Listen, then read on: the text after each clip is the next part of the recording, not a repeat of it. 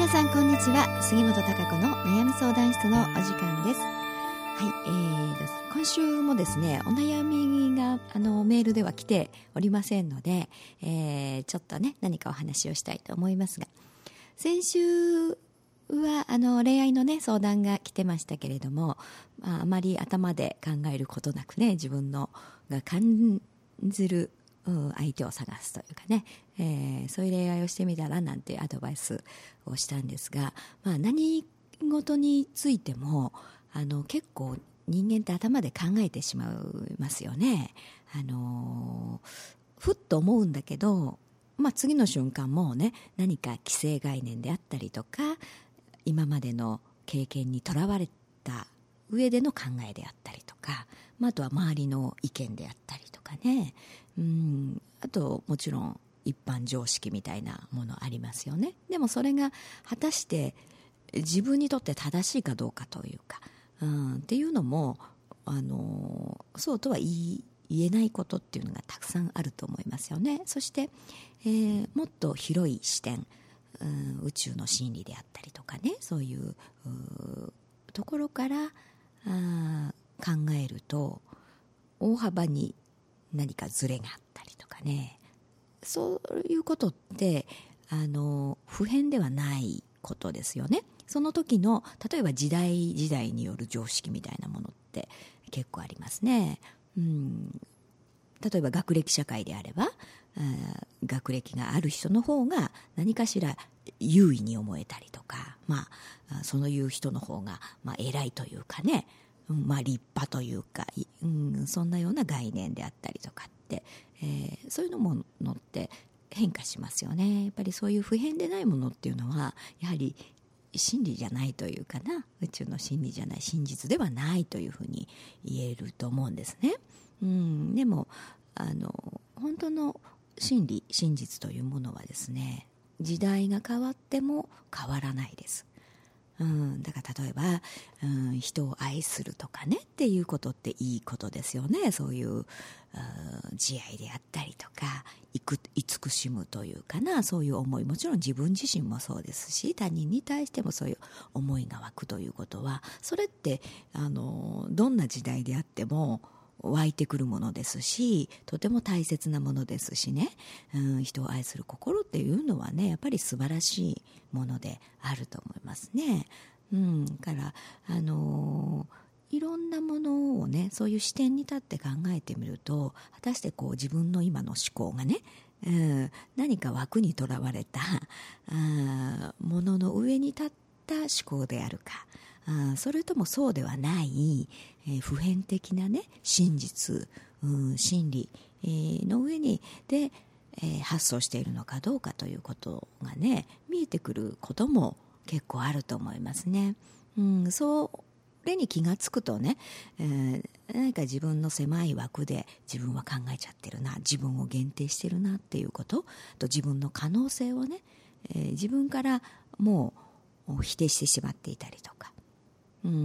そういうことって結構たくさんあると思うんですね。だから本当にそうなると自分のね、まあ、ハートが心がオープンになっていないと言いますかね、そういう状態になっちゃってると思うんです。だから思考による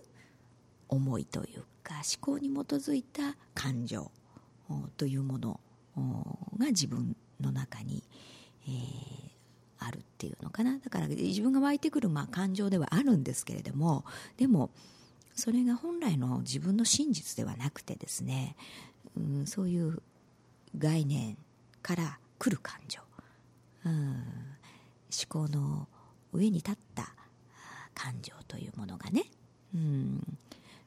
例えば子供の頃にあなたは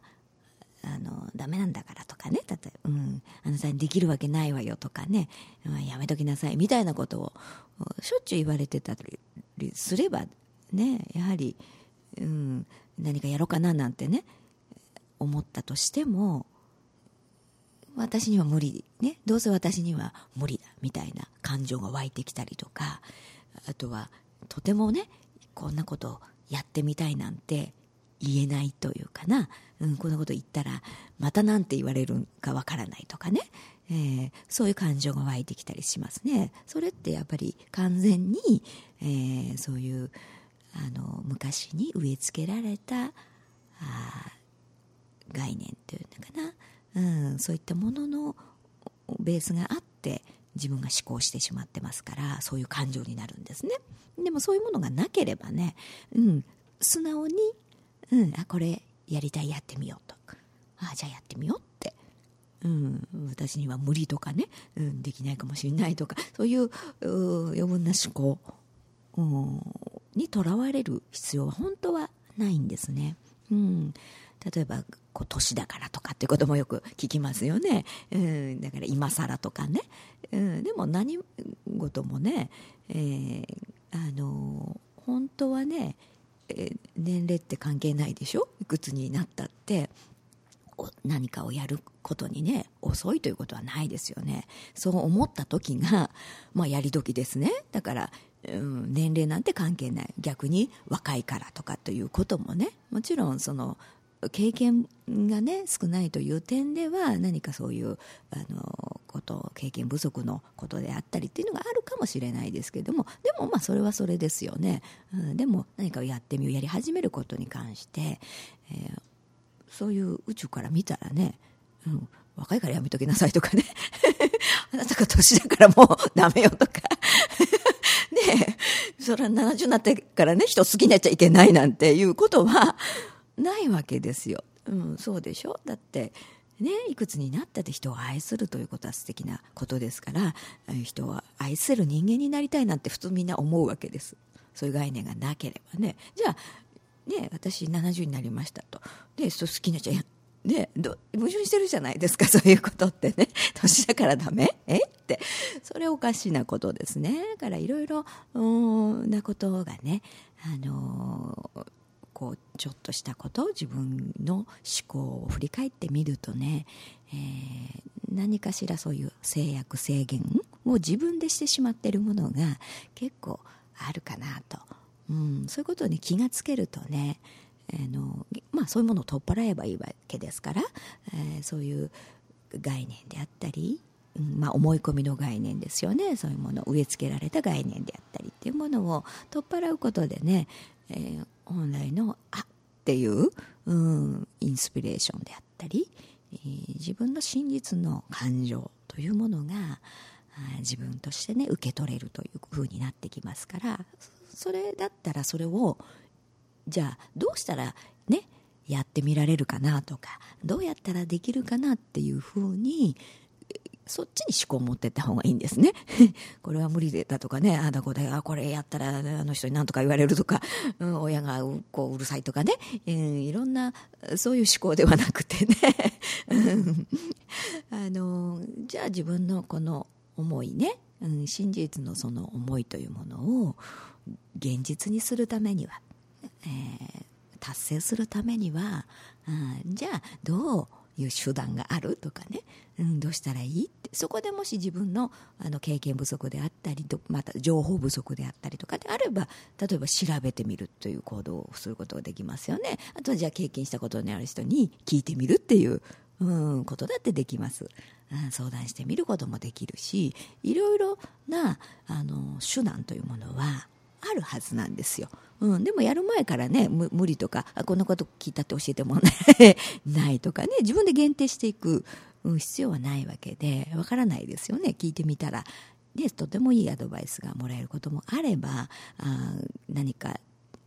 違う新たな自分では発想できないアイデアというものをがもらえるかもしれないですしね、どうなるか分かんないんですよ。自分が言ってみて、働きかけてみて、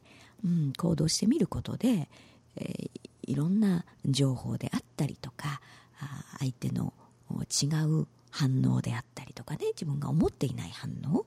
意外にやってみたらなんてすっとね、親に言われる場合だってありますよね。自分は思い悩んでたことがね、案外やりたいならやってみればなんていうふうに言われて、あれっていう感じだったりとか、でもそれは言ってみたからね、だから相手も今までの考えとは変わるということだってありえますし、今までダメだと言われてたことがね、ずっとダメとも限らないと。だからいろんなそういう自分で寄生してしまっている思考、思いというものがね、結構人間って強いですから、そういう真実の自分の思いというものを、やっぱりそういう心をね、柔軟にして、心開いて、自分の真実をね、自分が受け取れるという、ことをね、自分に向けてみるとね、いろんな思いがあるはずなんですよ。何もないということはないですしね。だけどそういった余分な概念が自分の思いをね隠してしまっていることは多々あると思いますから、そういう感情をね、本来の感情っていうものを受け取れるようにね、こう自分に向き合ってみたりとか、静かな時間をとってみたりね、そういうことってね、やっぱり自分の集中がね、意識が外ばっかりに向いてるとね、自分の内のことが意外に見えてこなかったりね、表面のところだけを自分の捉えていたりっていう、真実の、自分がね、いろんな自分がいるはずです。今自分が考えてるだけの自分じゃないはずですね。まだ出してないね、可能性の持った自分もいるはずですし、これからいろんなことをやろうとしているね、変化していきますから、そんな自分もいるし、もちろん自分が見ている自分、上っ面の自分、であったりとか、あとは、自分が嫌だなと思っている自分であったり、いろんな自分というものがいるはずなんです。いろいろあっていいんですよね。だからその中、いろいろの中の自分からね、やはり今のこれが自分にとってのね、本当の今の真実の自分かななんて思える自分を選択しながらね、いろいろ変化していく、やってみるとまた変化しますから、でまた新たな自分が出てきたりとか、そういうふうに成長していくことができるんでね、あまり自分の